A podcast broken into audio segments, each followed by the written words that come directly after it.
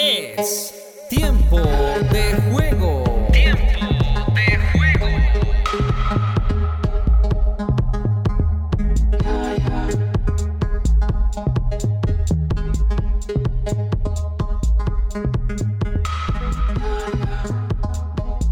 Bienvenidos una vez más a Tiempo de Juego, donde analizamos la actualidad deportiva de Colombia y del mundo. Es un gusto que nos escuchen y es un gusto acompañarlos. Y como cada semana me acompaña Diego Sebastián Muñoz, a quien saludo en el día de hoy. Sebastián, ¿cómo has estado? Estimado Luis Alberto, ¿cómo estás? El gusto de saludarte a ti, a toda nuestra audiencia. Un gusto, como siempre, estar aquí presentes para hablar de la actualidad deportiva en Colombia y el mundo.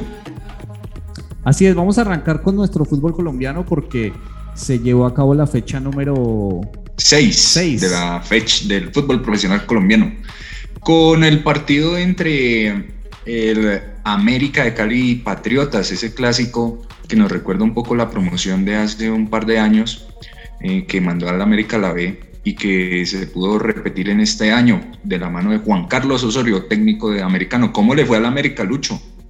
Bueno, América lastimosamente empató 0-0. Recordemos que este partido se jugó en el Pascual Guerrero, así que de local América estaba obligado a ganar, pero también estaba obligado a ganar por una cosa, y es que Patriotas despidió a su técnico durante la semana, Jorge Luis Bernal, así que era un equipo que venía dolido, venía mal, y que América tenía que aprovechar la oportunidad para ganarle. Sin embargo, Osorio, con sus ocurrencias y sus ya repetidas rotaciones, realizó 9 cambios, Sebastián, con respecto al último partido ante Independiente Medellín, en donde perdió 2-0 en el Atanasio Girardot. 9 cambios con respecto a ese partido, lo cual es bastante dudoso, ¿no? Y bastante poco usual que un técnico cambie a 9 jugadores, donde incluso no empezó de titular la gran figura, que es Adrián Ramos.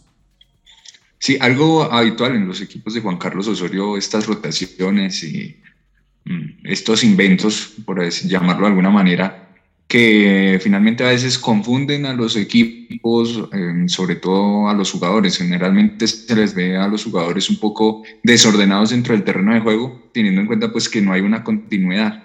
No obstante, pues ese modelo de juego le ha servido a Juan Carlos en su trayectoria, que incluso lo llevó a ser mundialista y ganarle a Alemania, que ese es como, cada vez que le entrevistan a Osorio, él saca esa chapa, ¿no? Que como él le ganó a Alemania en un mundial, pues él tiene derecho a hacer cualquier cosa en cualquier equipo.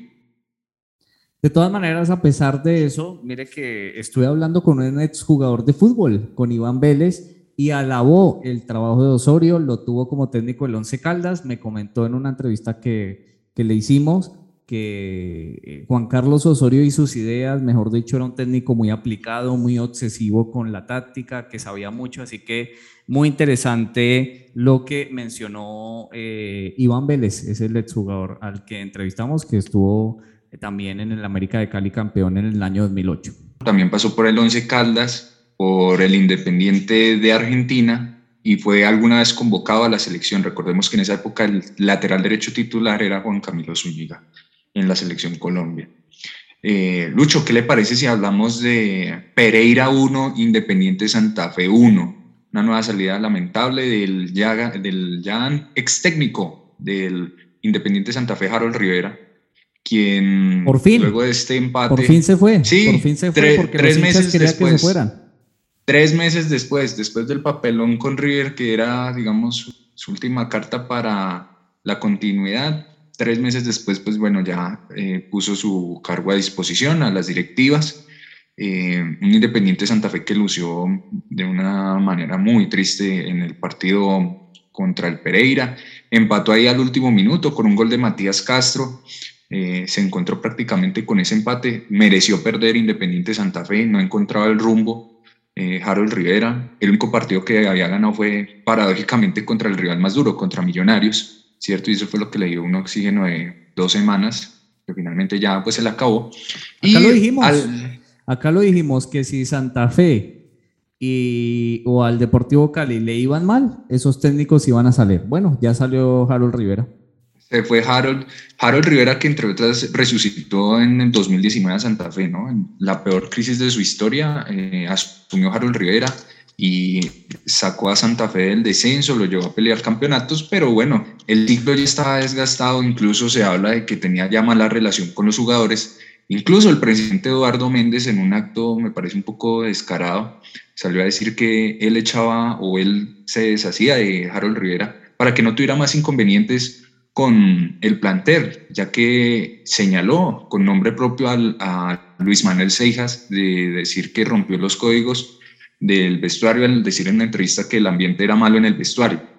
Entonces ahí abrió el paraguas el señor Eduardo Méndez para la salida de Harold Rivera. No, Harold Rivera se debió ir hace 3 meses, como lo decíamos, el equipo no encuentra el rumbo y hay jugadores que sinceramente con un nivel muy bajo, extremadamente bajo, como el caso de Fainer Torijano y de Jorge Luis Ramos, 2 jugadores ya señalados por la hinchada que partido a partido se equivocan groseramente y continúan siendo titulares en el equipo de Harold Rivera. Entonces, los ídolos, es el final, ¿no? Los ídolos son protagonistas en la salida. Recordemos que Omar Pérez también muy protagonista en su salida, en sacar técnicos, en crear mala ambiente. Con Gerardo Peluso. Ahora Seijas. No, pero Seijas, pues digamos, es querido en la institución, ídolo para algunos. La raíz de esto es que Méndez le echó la culpa a Seijas, pero es que el equipo jugaba mal hace 3 meses, Lucho. Entonces, que el equipo juegue mal hace 3 meses no es culpa de Seijas, era culpa de Harold Rivera. Asumió provisionalmente los exjugadores Grigori Méndez y Pachito Delgado, ex lateral zurdo de Santa Fe en la década de los 2000, muy querido por la tribuna oriental en esta nueva faceta como entrenador. Él venía de las divisiones inferiores. Veo incertidumbre en la dirección técnica de Independiente Santa Fe, ya que no se ve un plantel de jerarquía y mucho menos un timonel técnico de experiencia. Entonces puede entrar en un pequeño bache, o bueno, continuar su bache Independiente Santa Fe de la mano de este cuerpo técnico. ¿Qué fue lo que pasó con Atlético Nacional? Que ganó 1-0 frente al Quindío, un Quindío que viene haciendo lo que puede, una campaña donde trata de mantener la categoría, pero hubo una polémica. ¿Qué fue lo que sucedió? Sí, incluso nos escribieron varios oyentes sobre el tema. Atlético Nacional derrotó 1-0 el pasado sábado a Deportes Quindío con un gol de penalti. Un penalti sancionado de una manera muy polémica. Incluso señalan algunos que continúa la inseguridad en los estadios, ya que hasta están robando a los equipos dentro del terreno de juego. Un penalti que no existió, incluso pegaba en la mano del atacante de Atlético Nacional, lo muestra la repetición, y el árbitro del partido decide sancionar un penal a favor del Atlético Nacional que le bastó para la victoria, ¿cierto? Un Atlético Nacional que continúa siendo el líder del campeonato con 16 puntos, y un Atlético Quindío que sacó figura a Aldair Quintana. No mereció perder el Deportes Quindío, perdón. Continúa en su estancia en la A más que aceptable. El Deportes Quindío ha lucido pues competitivo, con ganas de permanecer en la A.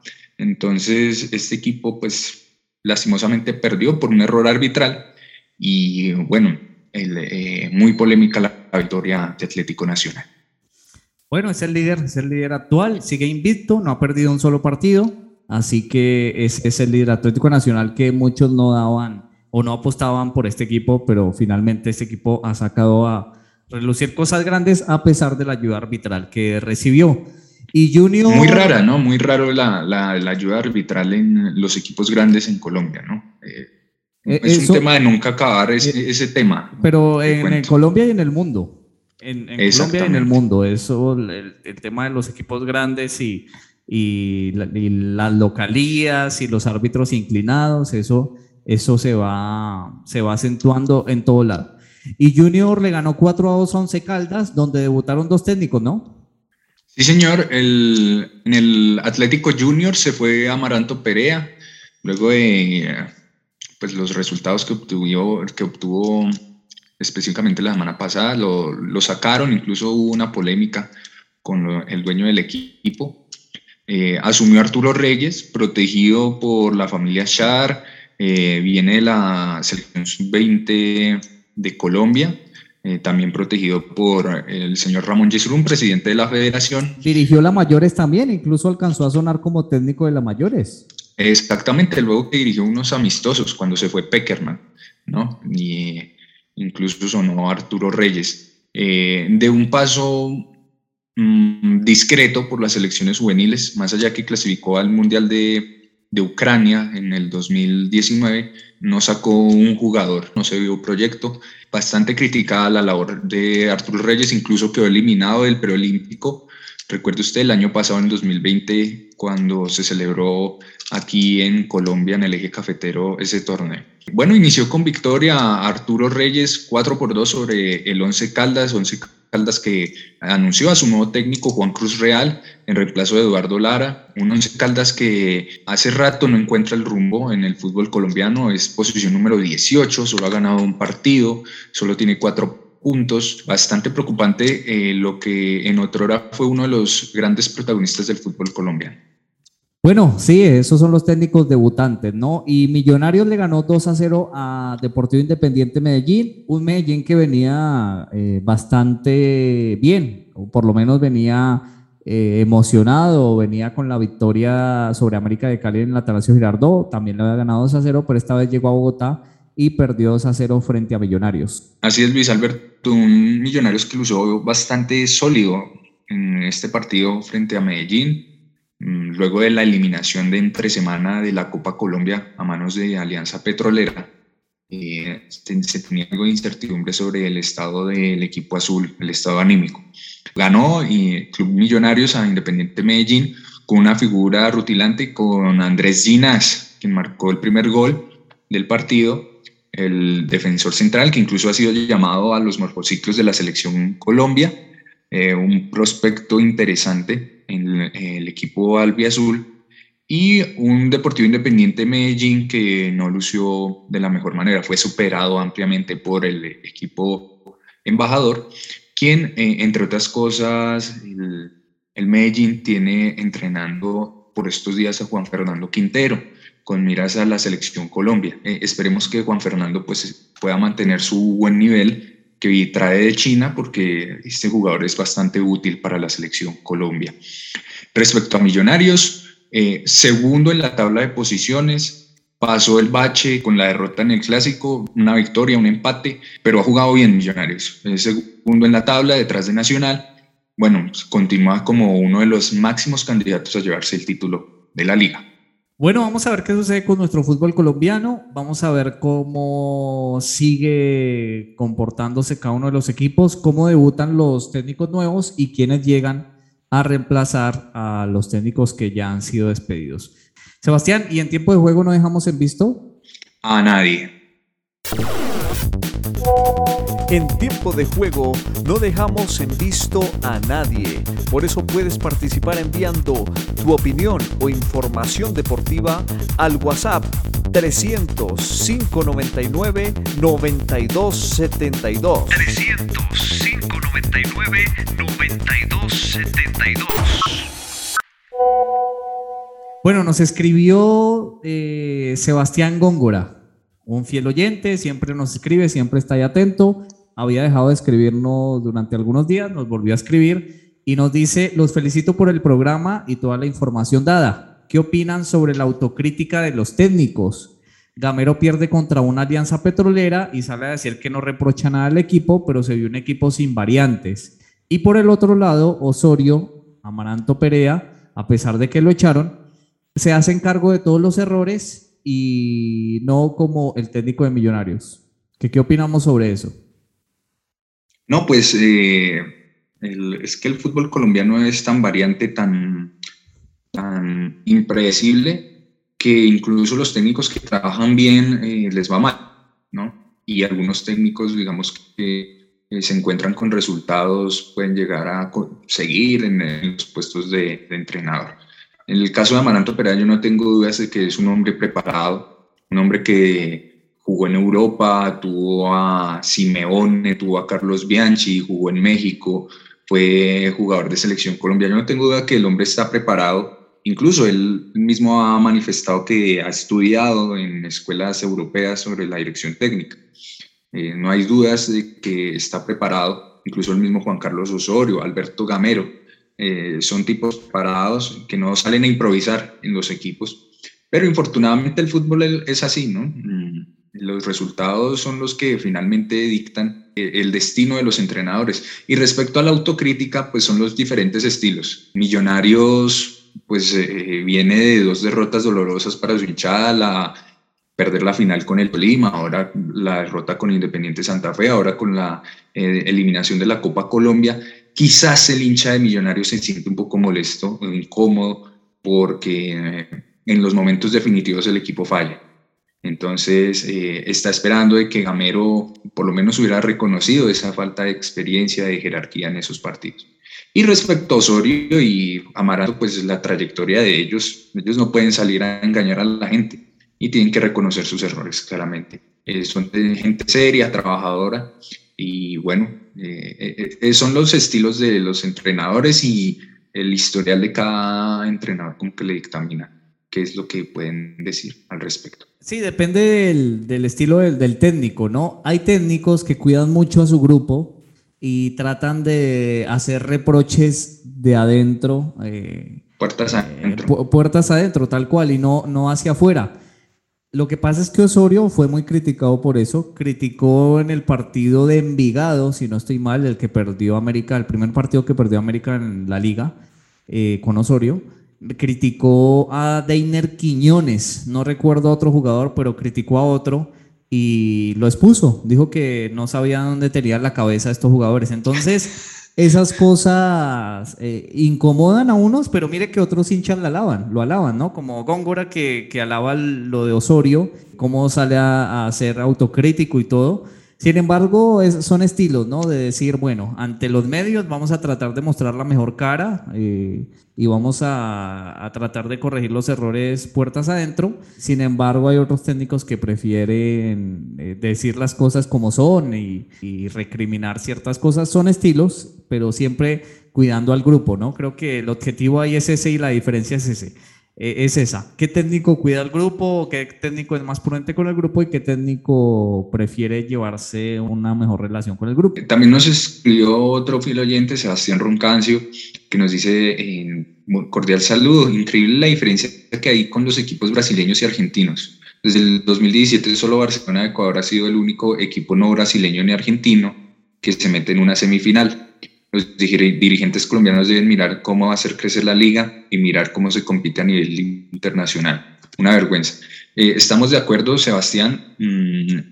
Esta semana la Copa Libertadores nos dejó las palizas de los equipos brasileños sobre los demás, ¿no? Vimos a Flamengo goleando 5-1 a Olimpia, global 9-2. También vimos cómo Atlético Mineiro aplastó al River Plate 4-0. Palmeiras también clasificó y el único equipo que sacó la cara, digamos, por el resto del continente fue el Barcelona, quien no se dejó eliminar de un equipo brasileño, el único equipo no brasileño en semifinales. Se ve la diferencia, clara diferencia entre el fútbol brasileño y argentino por sobre el del resto del continente. Entre otras cosas por cuestiones de presupuesto, por cuestiones de mercadeo, incluso, ¿por qué no?, por asuntos dirigenciales que permiten que estos equipos tengan más representantes en estos campeonatos. Sí, el Barcelona empató, Luis Alberto, empató 1-1 con Fluminense, lo que pasa es que Fluminense empató al último minuto con gol de penalti de Fred. Sí, se ve la gran diferencia, para responderle a Roncancio, se ve la gran diferencia en de nuestro fútbol al brasilero. Pero lo que pasa es que como siempre nos creímos mejores que el fútbol venezolano, el fútbol ecuatoriano, peruano, paraguayo, y nos superan. Entonces, para que dejemos eso de estar creyendo en los rankings, que a muchos les gusta, que les gusta los rankings de decir que Colombia es la segunda mejor liga, la tercera mejor liga, que después de Argentina y Brasil está Colombia y todo eso, con lo que nos engañamos. y al final los resultados muestran todo lo contrario, que somos una liga bastante pobre y el Barcelona de Ecuador, que ha invertido mucho dinero, tiene muy buenas figuras jugando con él, le ha ido bien y ha eliminado a Fluminense. Ahora veremos cómo le irá en su partido de semifinales de la Copa Libertadores frente a nada más y nada menos que Flamengo. Así que vamos a esperar qué pasa, y Palmeiras se enfrentará a Atlético Mineiro en otras semifinales, donde podría ser una final brasilera, ¿no? El poderío de los equipos brasileros, a pesar de ser un fútbol bastante cerrado, bastante defensivo, un fútbol bastante lejano a lo que conocemos como el fútbol brasileño. Palmeiras es el actual campeón de la Copa Libertadores. Esos fueron los mensajes de nuestros oyentes. Recuerden escribirnos por nuestras redes sociales también, @tiempodejuego_, en Facebook e Instagram, y también por nuestro WhatsApp. Sebastián, ¿qué le parece si hablamos del fútbol en Europa, que ya va por su segunda fecha en algunas ligas, otras por la primera? Pero hablemos del fútbol europeo, donde se vieron buenos partidos. Por ejemplo, Chelsea enfrentó al Arsenal, y el Chelsea, campeón actual de la Champions League, le ganó 2-0 al Arsenal. Sí, un Arsenal que no encuentra el rumbo en la liga inglesa, con el gol de Romelu Lukaku, quien es la gran incorporación del equipo inglés. El segundo gol lo hizo Reece James. El Chelsea es actual líder de la liga, de la Premier League. Asimismo, tuvimos el Tottenham, que venció 1-0 al Wolverhampton. Protagonismo de Davinson Sánchez, quien volvió a jugar bien, y también comparte el liderazgo con el equipo de Londres, el Chelsea. Así es, y hablemos del Everton, porque también el Everton de James Rodríguez empató 2-2 frente al Leeds, el Leeds del gran Marcelo Bielsa. Del mejor técnico del mundo, según usted. De uno de los grandes técnicos, sí señor. Exactamente. Empató 2-2 con el... Con el Everton jugó Jerry Mina los 90 minutos, estuvo ahí peleado con Bamford, el delantero del Leeds. 2-2 el equipo de Rafa Benítez. El Everton es un equipo de mitad de tabla, no esperemos que pelee el campeonato ni que sea protagonista. Y con un James que no juega y que parece ser que está buscando equipo, porque no. Más adelante hablaremos de él. Así es. ¿Y qué pasó con el Watford del Cucho Hernández, que marcó gol el fin de semana pasado? ¿Cómo le fue este fin de semana? Jugó el Cucho Hernández, entró en el segundo tiempo en la derrota del Watford frente al Brighton. En el Brighton está el colombiano aquel Steven Alzate, el británico nacionalizado colombiano que ha jugado en la selección. Tampoco jugó en este fin de semana. Perdió 2-0 frente a este equipo que es la sorpresa en el arranque. También acumula 6 puntos, comparte el liderato con el Liverpool, con el Chelsea y con el Tottenham. Bien por este equipo, el Brighton. Vamos a ver, siempre la liga inglesa, Sebastián, siempre nos deja algún equipo revelación, ¿no? Siempre trae eso la liga inglesa. Así es, en su momento fue el Leicester, el Wolverhampton. El año pasado fue el West Ham. Vamos a ver si este año, no solamente el Brighton, cualquier otro equipo pueda surgir ahí dentro de la pelea. Ojalá sea el Leeds, aunque algunos no quieran. Y pasemos al fútbol francés, ¿no? Porque ganó el PSG, sin Messi, sin Neymar, lo que se suponía. Sin Ramos. Lo que se suponía que iba a pasar. El PSG va a pasear a todos los equipos en Francia, seguramente, y donde van a medir realmente su fútbol, donde van a medir su calidad, va a ser en la Champions League.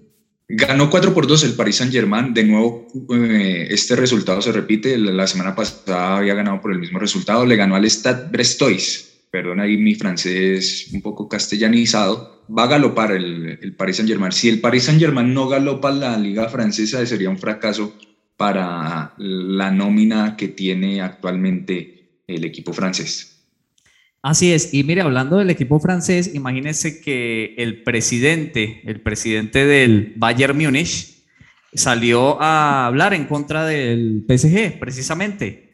El presidente del Bayern Múnich señaló al PSG y dijo que iba a pasar con el fair play del equipo francés, que qué pasaba con el fair play, que había que mirar qué era lo que pasaba ahí. Así que Heiner, el presidente del Bayern Múnich, salió a decir qué va a pasar con el fair play financiero para el Paris Saint-Germain.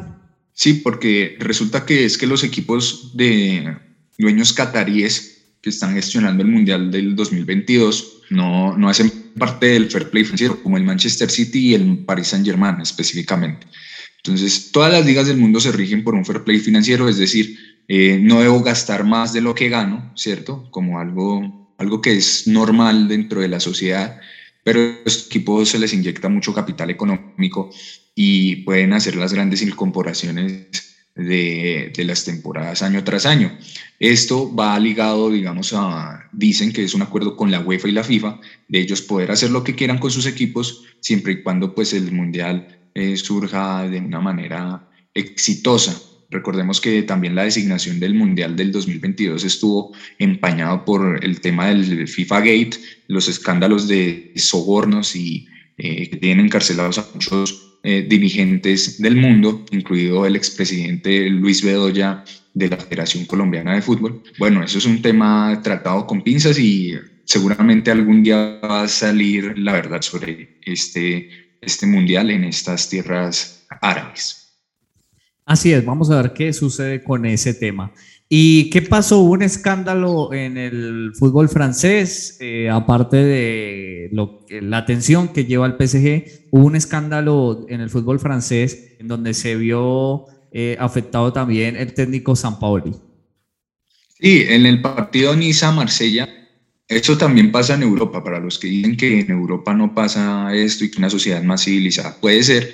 En el mundo del fútbol también suceden hechos de violencia lamentables. Durante el transcurso del partido, al jugador Dimitri Payet de la Olympique de Marsella le arrojaron los hinchas barras bravas del Niza, le empezaron a arrojar objetos. Este jugador respondió, devolvió uno de los objetos tirados a la cancha, lo que despertó la furia de los espectadores, quienes invadieron la cancha. O sea, no solamente en Colombia se ve ese espectáculo lamentable, sino también en la civilizada Francia.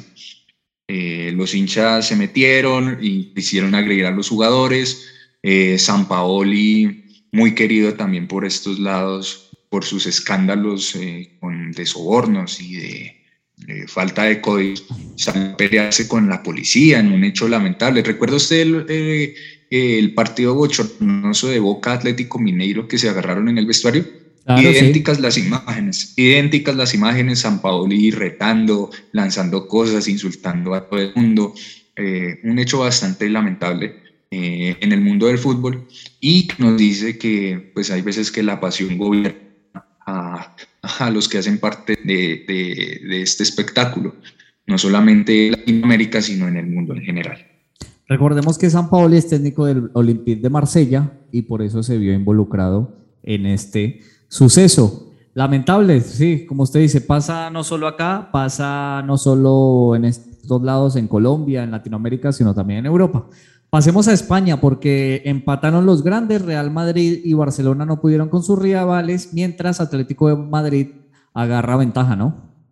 Sí, ya es líder solitario el Atlético de Madrid, el equipo del Cholo Simeone. El Barcelona y el Real Madrid bastante debilitados. No se ve cómo puedan hacer esos equipos grandes de otra hora en la década pasada, cuando dominaban ampliamente en Europa. Bien, sí, Real Madrid empató 3-3 con el Levante, mientras el Barcelona empató 1-1 con el Bilbao y el Atlético de Madrid ganó 1-0 su partido al Elche. Bien, pasemos a Italia, porque hizo gol Luis Fernando Muriel. Así es, Luis Fernando Muriel reportándose, bueno, se lesionó Duván Zapata en el Atalanta, ¿no? Se pierde la fecha de eliminatorias, se perfila Miguel Borja como delantero titular en la selección. Bueno, sigamos con el Atalanta, le ganó 2-1 al Torino con un buen gol de Luis Fernando Muriel, esperemos que en la selección también pueda hacer esta clase de goles, pueda tener este rendimiento, ya que en la Copa América se le dio algo discreto a Luis Fernando. El Inter, actual campeón, goleó 4-0 al Genoa. ¿Cómo le fue a la Juventus de Cristiano Ronaldo, Lucho? Bueno, le empató 2-2 frente al Udinese, pero lo curioso fue que en los últimos minutos entró Cristiano Ronaldo, marcó gol, que le daba el triunfo 3-2 a la Juventus frente al Udinese, Se quitó la camiseta, celebró su triunfo, hizo toda la celebración ya conocida por Cristiano Ronaldo. Finalmente el gol fue anulado, pero lo curioso, Sebastián, es que fue anulado por un brazo, el codo, creo que era el que estaba adelantado según la línea con el defensor, entonces fue anulado por fuera de lugar y se ganó la tarjeta amarilla por una celebración, porque se quitó la camiseta por una celebración que finalmente terminó siendo invalidado un gol. Así es, Luis Alberto. Ya por el lado del Napoli, David Ospina le ganó 2-0 al Venecia. David Ospina fue suplente en este partido. El arquero titular fue el italiano Meret, ¿cierto?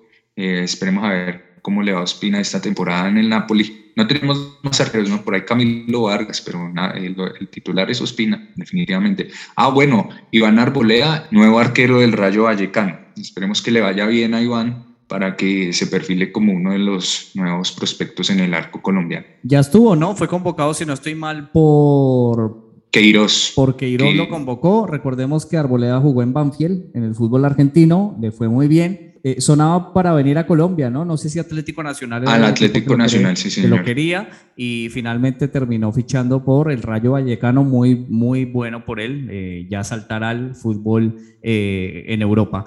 Y en la Bundesliga, ¿cómo le fue a Borré? Santos Borré, que tuvo un buen debut. Fin de semana pasado, aunque perdieron contra el Borussia Dortmund por goleada, tuvo un debut aceptable. Sí, esta semana empataron 0-0 con el Augsburgo.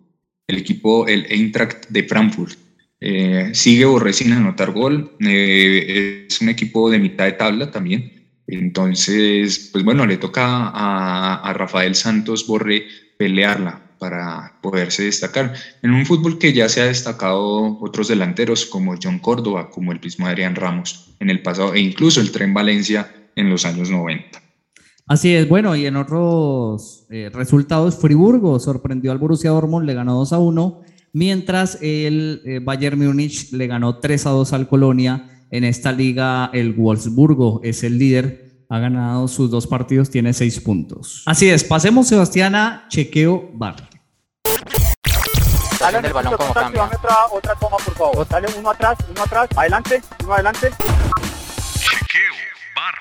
Bueno, en Chequeo VAR destacamos lo bueno y lo malo de la semana. Vamos a empezar con nuestro VAR, ¿no? Nuestro análisis VAR, que esperemos funcione mejor que el de nuestro fútbol colombiano, donde vamos a destacar lo malo. Empecemos por ahí, Sebastián. Así es, un protagonista ya habitual de esta sección, para excepción, digamos, de los fanáticos del fútbol, más que todo, y de... los que queremos a James Rodríguez, a los que nos ha regalado tantas alegrías, los que vivimos esas alegrías que nos ha regalado James. Tristes sus salidas en Twitch, ¿no? Al decir que no sabe contra quién juega su equipo, con esa actitud de, digamos, ya desconectado del fútbol prácticamente, ¿no? Ya en otro rol, en un rol más de redes sociales, de influencer y no de futbolista profesional, ¿no? Triste porque uno, pues, primero que todo, James está muy joven, todavía tiene 30 años, le queda mucha carrera por delante, y dos, no se le ve, pues uno no convive con él, pero sí se le ve como no tiene ganas, ya como que el fútbol no le genera, como que ya consiguió los objetivos que el fútbol le podía dar y no tiene rumbo su carrera. Para ser literales, James hizo un Twitch. Recordemos que Twitch es una red social donde transmiten y juegan y hablan los jugadores. Dijo, empezaré a entrenar el lunes, lo dijo durante la semana James Rodríguez. Creo, dijo así. El fin de semana no voy a jugar, no sé contra quién juega Everton, ni sé contra quién juega. Creo que es fuera porque el pasado fue aquí en casa. Y después dijo, contra el Leeds juegan, fuera de casa, contra el de Bielsa, partido complicado, vamos a ver qué pasa, ojalá ganen. Entonces esto no cayó muy bien, después James Rodríguez decidió aclarar las cosas y le echó la culpa a los periodistas en Colombia. No, pues es que, pues bueno, aquí por decir la verdad se tiene un precio muy alto, ¿no? La simpatía de los protagonistas no depende de la verdad en estos medios. Y pues James quiere ser es aplaudido y finalmente se está convirtiendo en un hazmerreír, James Rodríguez. No, y de ser tan querido, Sebastián, se está convirtiendo en una persona ya no tan querida, incluso una persona figura antipática, resistida, sí, antipática. Entonces eso no genera buen clima, y la verdad que todo lo que ha hecho con la selección, porque ha hecho cosas buenas, uno no puede negarlo, borrarlo con estas actitudes no es bueno. Seguramente un jugador que no va a ser llamado a la selección Colombia, no se lo merece. Y usted hablaba de Juan Fernando Quintero, ojalá él pueda servir de reemplazo de James Rodríguez, porque sí nos hace falta alguien ahí en la mitad de la cancha que pueda llevar al equipo, pero James Rodríguez divide al grupo, más allá de su ausencia en partidos con su equipo, el Everton. Lo que brilla es que no se lleva bien con los jugadores de la selección Colombia, con sus compañeros, no crea un buen clima en el grupo, y por eso no es tenido en cuenta por Reinaldo Rueda, quien es una persona también muy seria, me lo dijo también Iván Vélez. Oh, muy bien, pasemos al lado bueno de nuestro chequeo VAR. ¿Recuerda usted a Juan Pablo Montoya? Claramente, debe usted acordarse. ¿Cómo me voy a olvidar de esas madrugadas que uno se pegaba para verlo en la Fórmula 1? Exactamente, un deportista muy querido por nuestra generación, que genera cierta antipatía por su modo de ser, por salidas que dice que pues, él no corre por el país, que él corre por él mismo, pero a diferencia, digamos, de otros deportistas, Juan Pablo Montoya mantiene su vigencia ya con 46 años. Este fin de semana ocupó el primer puesto en las 24 horas de Le Mans, una carrera mítica dentro del mundo del automovilismo, haciendo equipo con el piloto sueco Henrik Hedman y el británico Ben Handley. Se llevaron la victoria en la categoría Pro LMP2, ¿cierto? A bordo de un auto Dragon Speed Oreca, ¿cierto? Llegó primero en su división.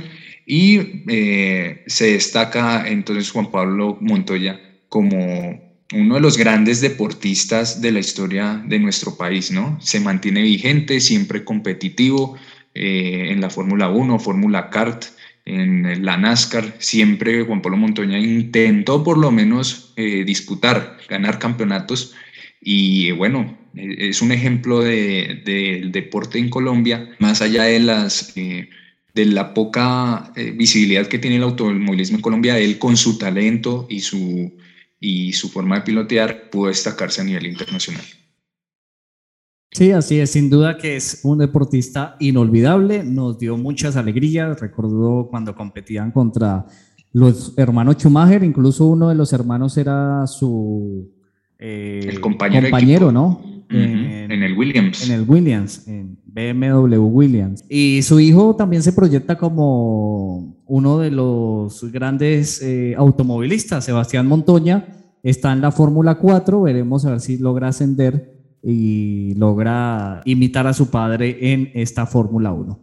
Esto fue Chequeo VAR. Bueno, Sebastián, si le parece, hablemos de la Vuelta a España. Hablemos de esta Vuelta a España que se está llevando a cabo, un Egan Bernal que ha reconocido que no está en su mejor momento, que no espera lograr grandes resultados, pero un Superman López que lo ha intentado, que se ha mantenido ahí en el top 5 y que espera lograr buenos resultados, ¿no? Sí, una Vuelta a España dominada por Primož Roglič, el máximo candidato a llevarse esta vuelta.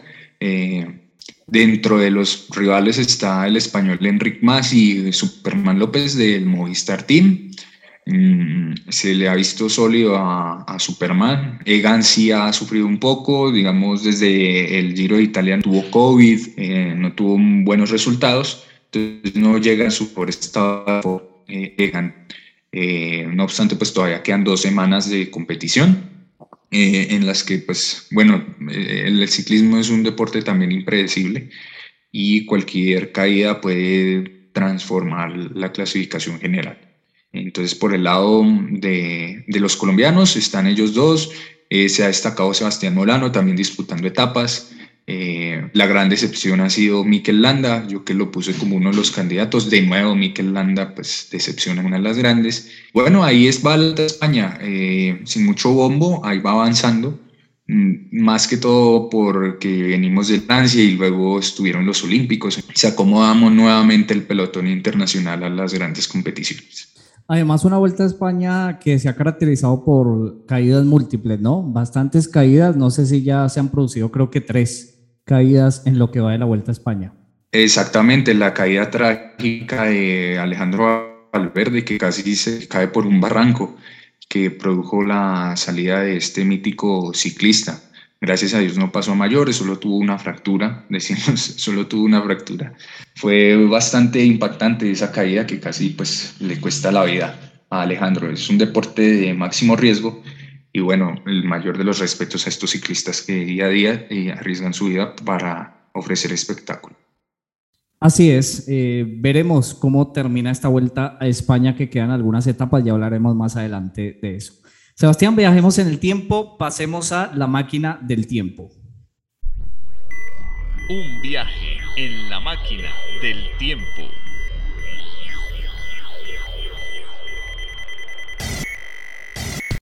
Bueno, Sebastián, ¿hacia cuándo viajaremos el día de hoy? ¿Hacia cuándo? ¿Cuántos años nos llevará esta máquina del tiempo? Bueno, vamos a viajar a un 23 de agosto.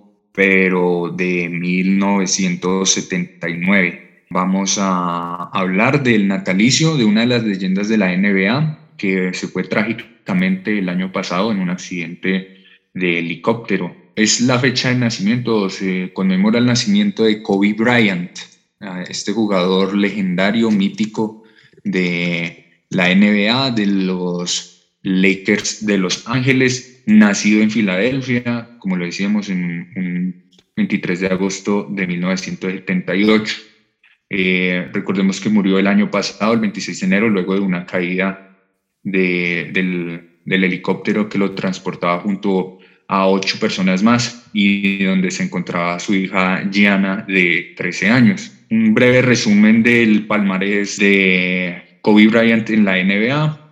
11 veces elegido en el mejor quinteto de la NBA, MVP de la temporada 2008, MVP de las finales del 2009 y 2010, 5 veces campeón de la NBA, 2000, 2001, 2002, 2009, 2010, 2 veces el máximo anotador de la NBA, 2006, 2007, 18 veces elegido en el equipo de las estrellas, máximo anotador de la historia del partido de las estrellas. Bueno, una leyenda que infortunadamente nos dejó de acompañar en este mundo desde el año pasado, pero que vale la pena recordar teniendo en cuenta pues que es una figura, o fue una figura rutilante de la década pasada en la NBA.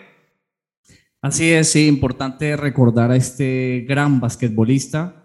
Recordemos que la NBA ha dado los mejores basquetbolistas del mundo, incluido Jordan, pero Kobe Bryant se fue bastante temprano, ¿no? Cumpliría 42 años este 23 de agosto y sin embargo, bueno, ya no está por este accidente que se produjo. Lamentable noticia, y esto fue la máquina del tiempo. Un viaje en la máquina del tiempo.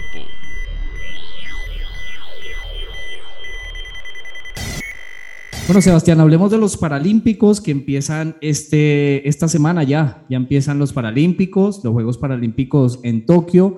Recordemos que después de los Juegos Olímpicos siguen los Paralímpicos y donde también tendremos representación de nuestra delegación colombiana, ¿no? Así es, Luis Alberto. Unos Juegos Paralímpicos que inician el próximo 24 de agosto, terminan el 5 de septiembre. Recordemos que los Juegos Paralímpicos son para gente en condición de discapacidad que realizan algún tipo de deporte. Incluso yo me atrevería a decir que los Juegos Paralímpicos son aún más complicados que los Juegos Olímpicos, ¿no?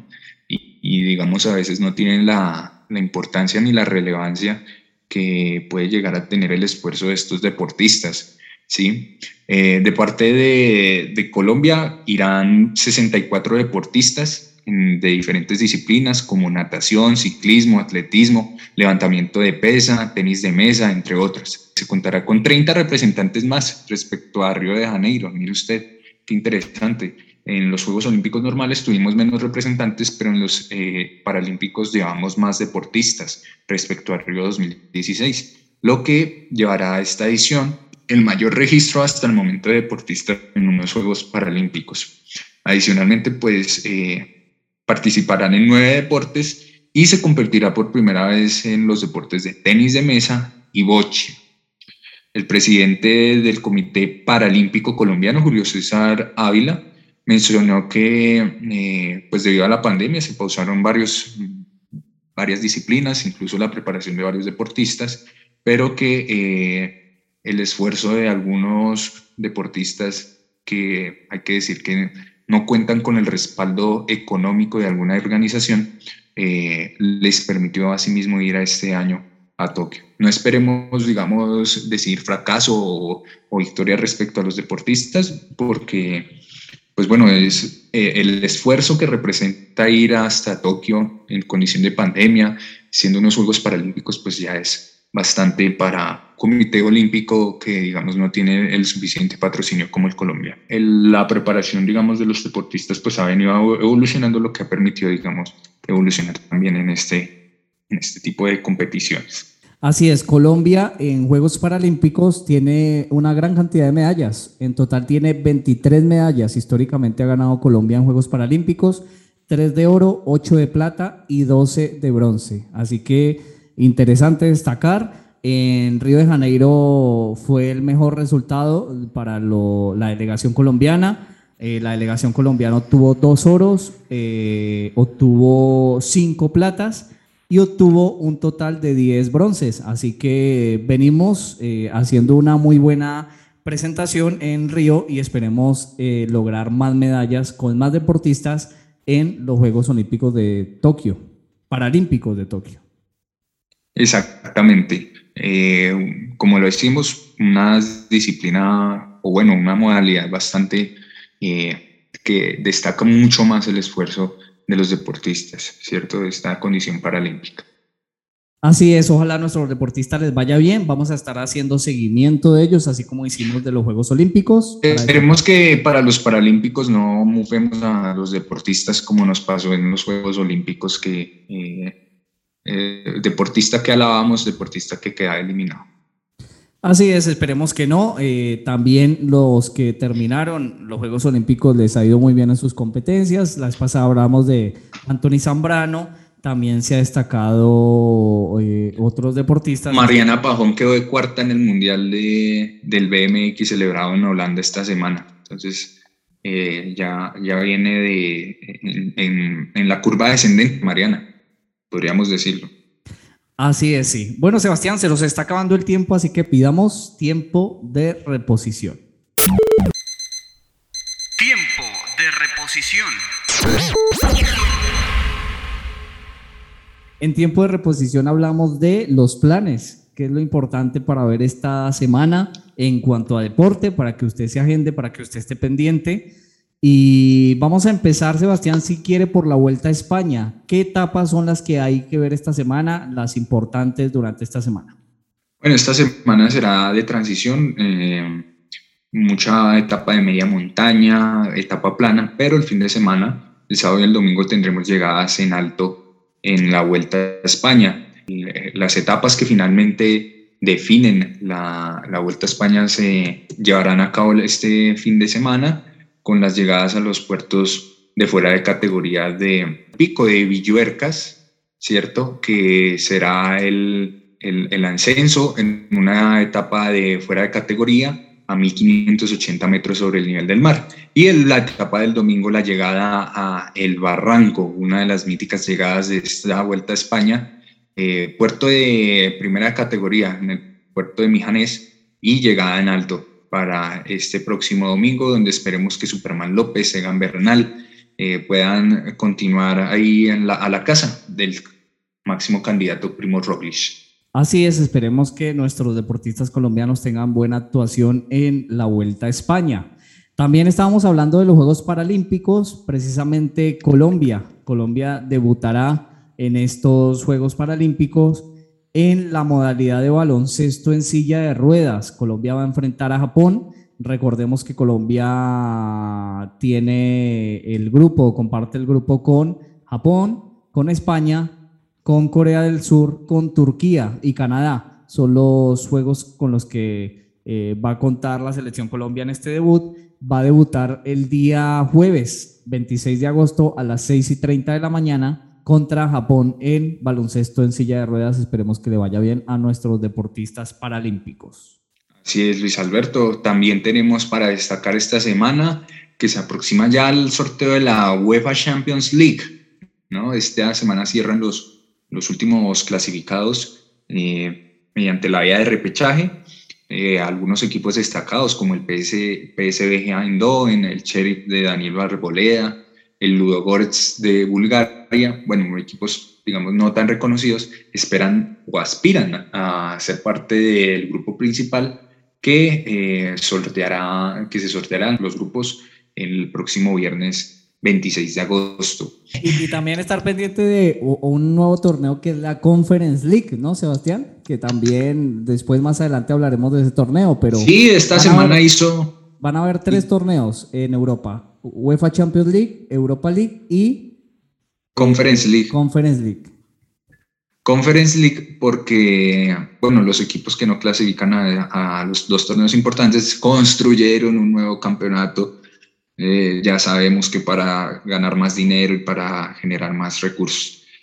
A propósito de la Conference League, esta semana el jugador colombiano Luis Sinisterra hizo hat-trick con el Feyenoord.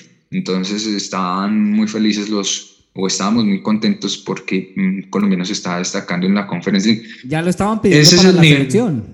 Es el nivel de los jugadores de la selección, de Conference League y de Europa League. Nunca vemos un hat-trick salvo en las épocas de Falcao. No vemos jugadores destacándose en Champions League, ¿cierto? Por ahí Duván Zapata, Muriel. Nuestro nivel nos da para la Conf y la Europa League. Así es, están haciendo Twitch los jugadores, por eso no tienen tiempo de hacer goles en los torneos internacionales, ni siquiera en sus ligas. Bueno, Sebastián, mire que esta semana tendremos Copa Colombia, los octavos de final de la Copa Colombia, de la cual quedó eliminado Millonarios la semana pasada frente a Alianza Petrolera. Entonces, esta semana vamos a tener Copa Colombia. Le digo cómo son los partidos de octavos de final, partido de ida. La Equidad va a enfrentar a Llaneros el día miércoles a las 2 de la tarde. Junior enfrentará a Deportivo Pereira miércoles a las 6 de la tarde. Tolima va a enfrentar a Águilas Doradas miércoles a las 7 de la noche. Pasto, Alianza Petrolera, miércoles a las 8 de la noche. Deportivo Cali Medellín el miércoles a las 8:05 de la noche. Santa Fe frente a Bucaramanga el jueves a las 2 de la tarde, América Jaguares el jueves a las 6 de la tarde en el Pascual Guerrero, Atlético Nacional Patriotas el jueves a las 8:05 de la noche. Veremos si los equipos apuestan por una titular, ya que se está disputando los octavos de final. Recordemos que el campeón tendrá cupo a Copa Libertadores, así que no es nada despreciable el premio de la Copa Colombia. Y bueno, y ya respecto a la Liga BetPlay, el próximo sábado tendremos un partido interesante, Pereira Millonarios a las 6 de la tarde. El próximo domingo también tendremos dos partidos muy buenos, Junior contra Deportivo Cali, dos equipos de historia y que promete ser un partido de muchos goles. Y el clásico de la jornada, el partido entre rojos del país, el Independiente Santa Fe contra el América de Cali en un encuentro que marcará el debut de los profesores Grigori Méndez y Pacho Delgado frente al mundialista Juan Carlos Osorio.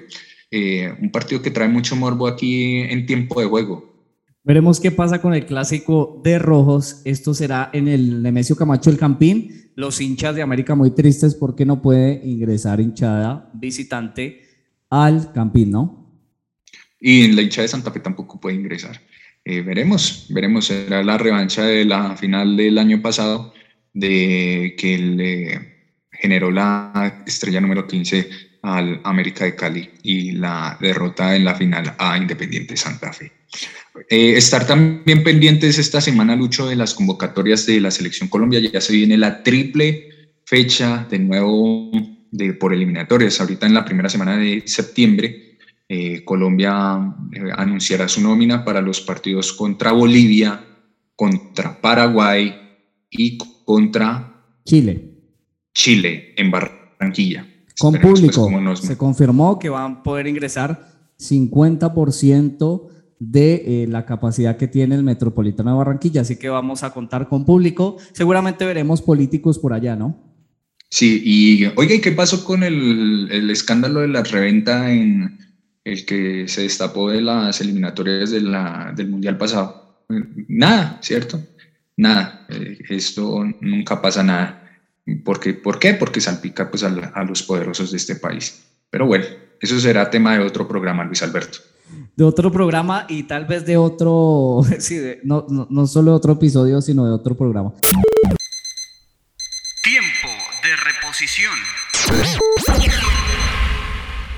Bueno, Sebastián, gracias por acompañarnos en Tiempo de Juego. Gracias por acompañarnos, no, gracias por ser parte de Tiempo de Juego. A usted, Luis Alberto, muchas gracias a todos nuestros oyentes por su fidelidad, por escucharnos. Y bueno, esperemos la próxima semana. Me interesa mucho ese partido de Santa Fe América. Vamos a ver quién estará contento la próxima edición de Tiempo de Juego. Y miramos qué podemos resolver después, de acuerdo al resultado.